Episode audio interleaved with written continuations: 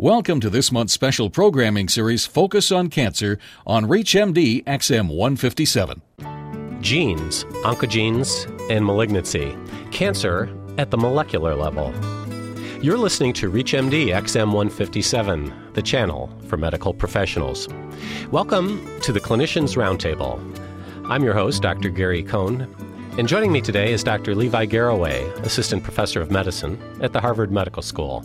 Dr. Garraway is also with the Dana Farber Cancer Institute, and he's a recent recipient of the NIH Director's New Innovator Award. He comes to us today from his office in Boston. Levi, thanks for being with us. We appreciate your time. Thank you for having me. Let's talk a little bit about cancer at the molecular level, but maybe first, could you give us a little background on what your medical background is and, and how you came to be interested in this particular line of research? Well, I did my medical training at Harvard Medical School and my internship and residency at Massachusetts General Hospital, where I also served as chief resident in medicine. And then I did my fellowship training at Dana Farber Cancer Institute. And cancer in general, and I know you do a lot of work in melanoma and have some interest in prostate cancer. Certainly. Yeah, the original interest in cancer actually came when I was doing my PhD training, which occurred in the middle of medical school. And I was actually on one path. I was expecting to do infectious disease, and that was the research I was doing.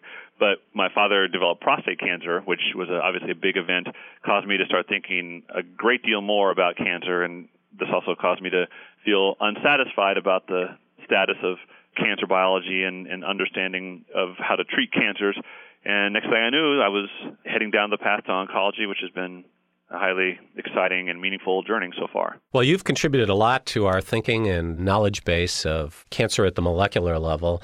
Maybe you could just share with us an overview of the paradigm that refocuses or repostures cancer as a molecular disease versus an anatomic one. So, our premise, the premise that guides our research, is that certainly we can think of it as occurring in different parts of the body, and in fact, that's how the treatment of cancer is structured. So, if it occurs in the lung, you go to a thoracic clinic. If it occurs in the colon, you go to GI clinic, etc.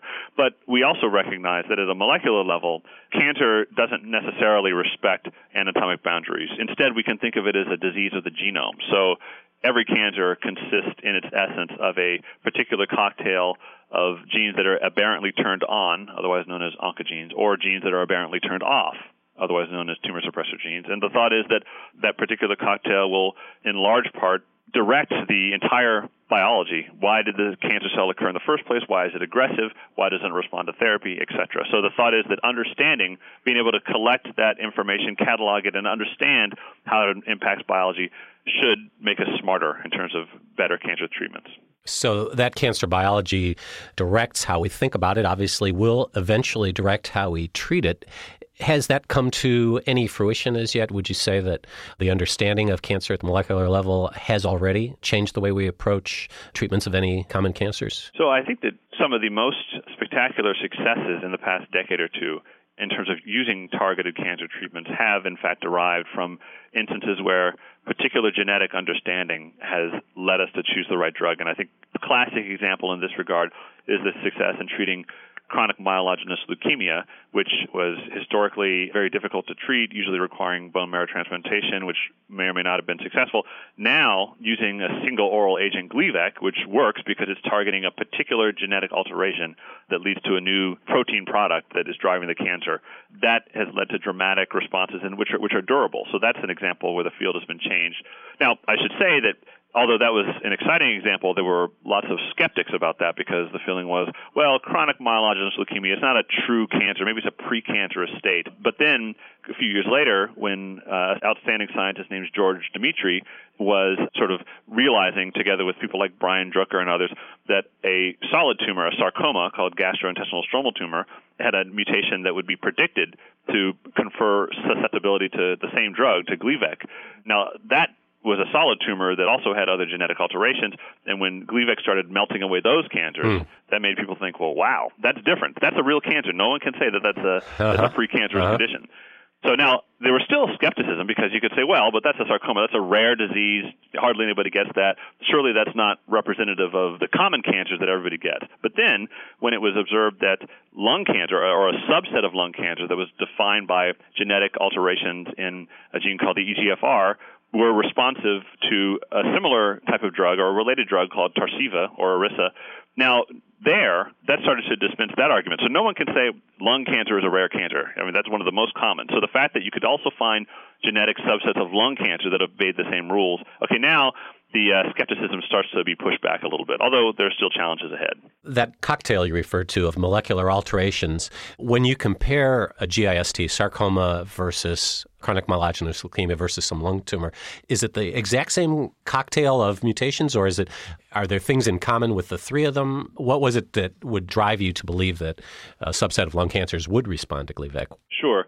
So for any given set of cancers, there may be alterations that are either identical or similar. They could be similar because even though they're not affecting the same gene or affecting a gene in the same way, they might be influencing the same pathway, so the same cellular pathway gets affected. So there can certainly be similarities. Now, in the particular cases that I mentioned, which were chronic myelogenous leukemia and GIST, it happened that the same drug was targeting two different proteins, both of which could act as cancer causing proteins. I see.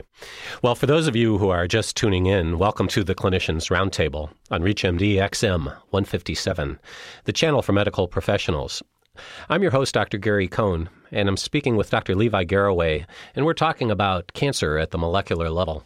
So, Levi, we talked about this cocktail of molecular alterations and the fact that some of these are very complicated. There's a lot of genomic instability, as you put it. Yeah. Is it too complicated? Is it going to be too expensive to translate this kind of research to the more frequent business of treating everyday cancer patients?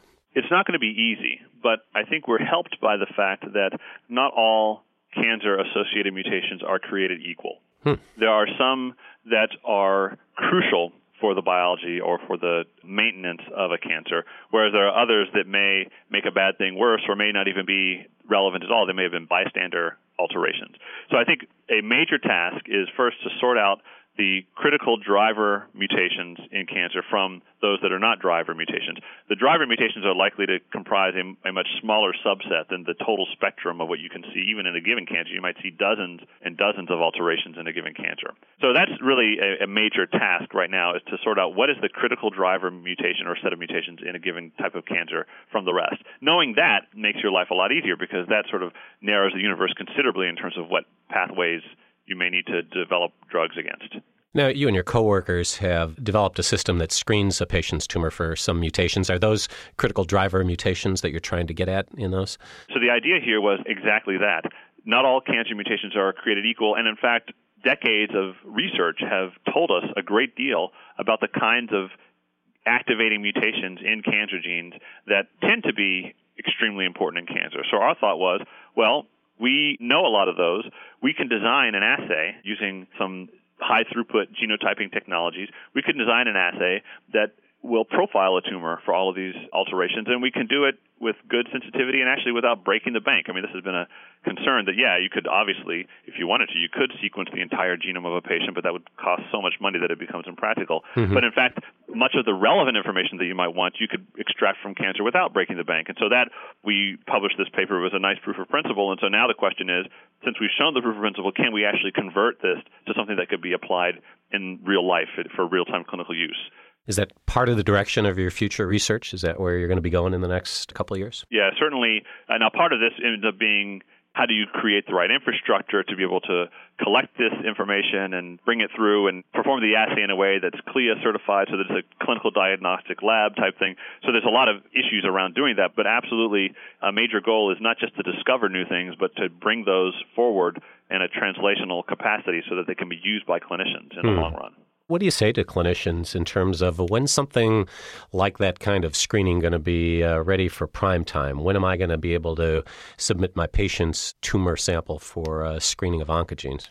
There are two answers to the question. One answer is certainly in the research arm, it's coming soon. This is inevitable. Everybody recognizes that to have effective clinical trials using targeted agents, it's going to be necessary to stratify the patient pool so that one can select patients that are most likely to benefit from the treatment. So, really, the issue has been recognized for some time, and there are great efforts afoot to bring these types of tests forward into the clinical trial arena. Now, to get to the next level, which is that of the oncologist or physician in the community, there needs to be demonstration of utility in the clinical trial setting for that to happen. And so obviously that takes time. The trials have to be appropriately designed and executed, and even the test has to be validated in that setting. So, you know, diagnostics and therapeutics have to go through this process, but this is where the field is, the progress in this regard is inevitable. So I think it's not a matter of whether, it's just a matter of when. Anything you can share with us about the direction of your group's work in the future? Certainly. So we're very interested in understanding a couple of things. Number one is given that we can, in fact, characterize whole tumors for the types of alterations that have happened across the genome, we are now uh, taking systematic experimental approaches to using lab based models of these cancers where we know this information to really understand what was the gene or the pathway that was being targeted in these cancers. So the goal is can we assign a target and therefore a biology that's linked to all of the major alterations in at least the cancers that we study, which tend to be melanoma and prostate cancer. So that's one area. The other is to understand how can, in fact, how can we be smart, knowing these critical alterations, how can we design the most optimal therapy? And one premise here is that it is not going to be sufficient to target just one pathway. We're going to have to target more than one. And so the question is how many and by what means can we do that? And so we're asking these questions using specific types of genetic alterations as examples. Well, it sounds like the whole basis of thinking about cancer has changed since you were in medical school, and uh, which sort of leads me to think about another question. Do you see the teaching of cancer and cancer treatment to medical students and residents and fellows? Do you see that changing now? Are you part of that? Do you participate in that? Certainly. So I certainly teach students and residents as part of what I do here. I think actually it will go even beyond that there will come a time where even trained oncologists are going to have to go back and rethink about some of their cancers in terms of the types of genetic alterations they should be looking for because as targeted therapies become more and more prevalent, one is going to need to be able to match those to particular genetic or molecular changes. That's something that most of us had relatively limited exposure to. There weren't so many cases where the genetics was driving the choice of therapy. Genetics had been relevant for cancer diagnosis for a long time in terms of prognostication and that kind of thing, but increasingly, knowledge of these particular genes and pathways will be important in terms of choosing the right targeted therapy for the right cancer patient. I want to thank Dr. Levi Garraway for being our guest. We've been discussing cancer at the molecular level. I'm Dr. Gary Cohn. You've been listening to the Clinicians Roundtable on ReachMD XM157, the channel for medical professionals. To comment or listen to our full library of podcasts, visit us at reachmd.com. Register with promo code RADIO and receive six months free streaming for your home or office. Thank you for listening. Listen all month as ReachMD XM157, the channel for medical professionals, as we feature a special series, Focus on Cancer.